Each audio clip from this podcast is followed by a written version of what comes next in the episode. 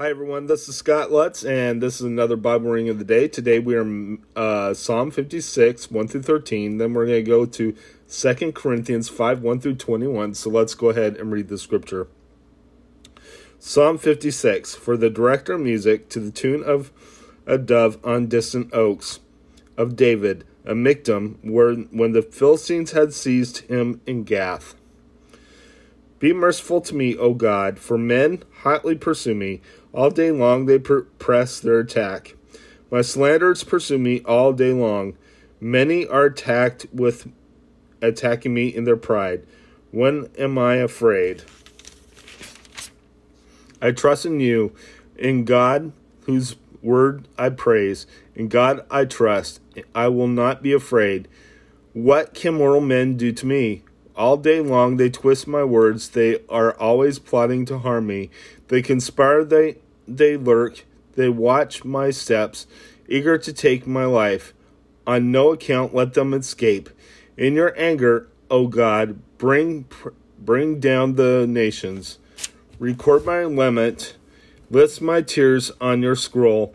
And, and they not are they not in your scroll record? Then my enemies will turn back when I call for help. By this I will know that God is for me, in God whose word I praise, in the Lord whose word I praise. In God I trust, I will not be afraid. What can man do to me? I am under vows to you, O God. I will present my thanks offerings to you, for you have delivered me from death, and my feet from stum- from stumbling, that I will, may walk before God in the light of life. Let's go ahead and head to your New Testament reading.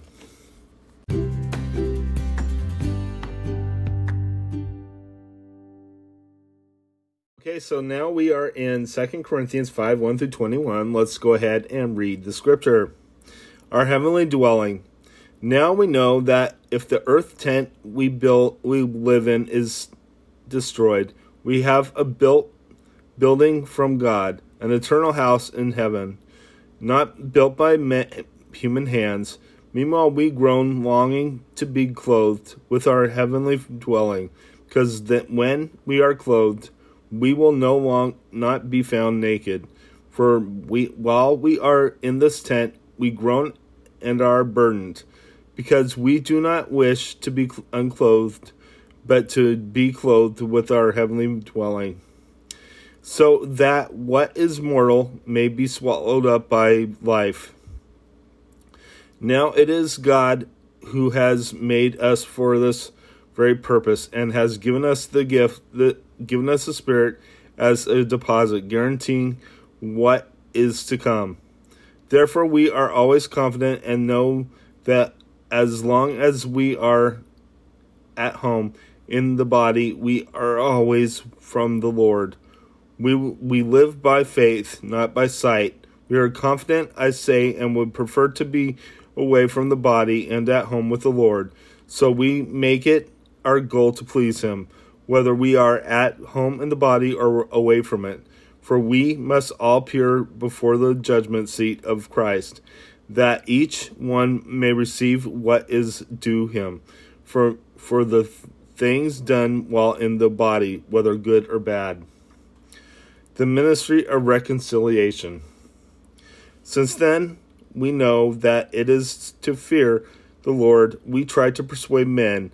What we are to plain is plain to God, and I hope it is also plain to your conscience. We are not trying to commend ourselves to you again, but are giving you an opportunity to take pride in us so that you can uh, answer those who take pride in what is seen rather than in what is in the heart. If we are out of our mind, it is for the sake of God. If we are in our right mind, it is for you. For Christ love Christ's love compels us because we are convinced that one died for all and therefore all died and we and he died for all that those who live should no longer live for themselves but for him who died for them and was raised again. So from now on, we regard no one from a worldly point of view. Though we once regarded Christ in this way, we do so no longer. Therefore, if anyone is in Christ, he is a new creation. The old has gone, the new has come. All this is from God, who reconciled us to himself through Christ and gave us the ministry of reconciliation. That God was reconciling the world to himself in Christ, not counting men's sins against them. And he has committed us to commit to us the message of the reconciliation. We are therefore Christ's ambassadors, as though God were making his appeal through us. We implore you on Christ's behalf, but reconciled to God. God made him who had no sin to be sin for us, so that in him we might become the righteousness of God. Let's go ahead and close in prayer. Dear God, I just praise you. I thank you for everything you've done. I ask, Lord, that your will be done in all things. In Jesus' name, amen. God bless you. Have a good day.